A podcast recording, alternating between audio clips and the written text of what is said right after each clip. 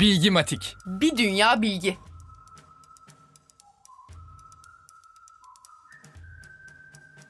Emile Zola'nın maden işçilerinin güçlüklerle dolu çalışma koşullarını merkeze aldığı Germinal adlı romanı işçileri o denli etkilemiş olacak ki Zola hayatını kaybettiğinde cenazesine gelen işçiler Germinal, Germinal, Germinal diye haykırmıştır.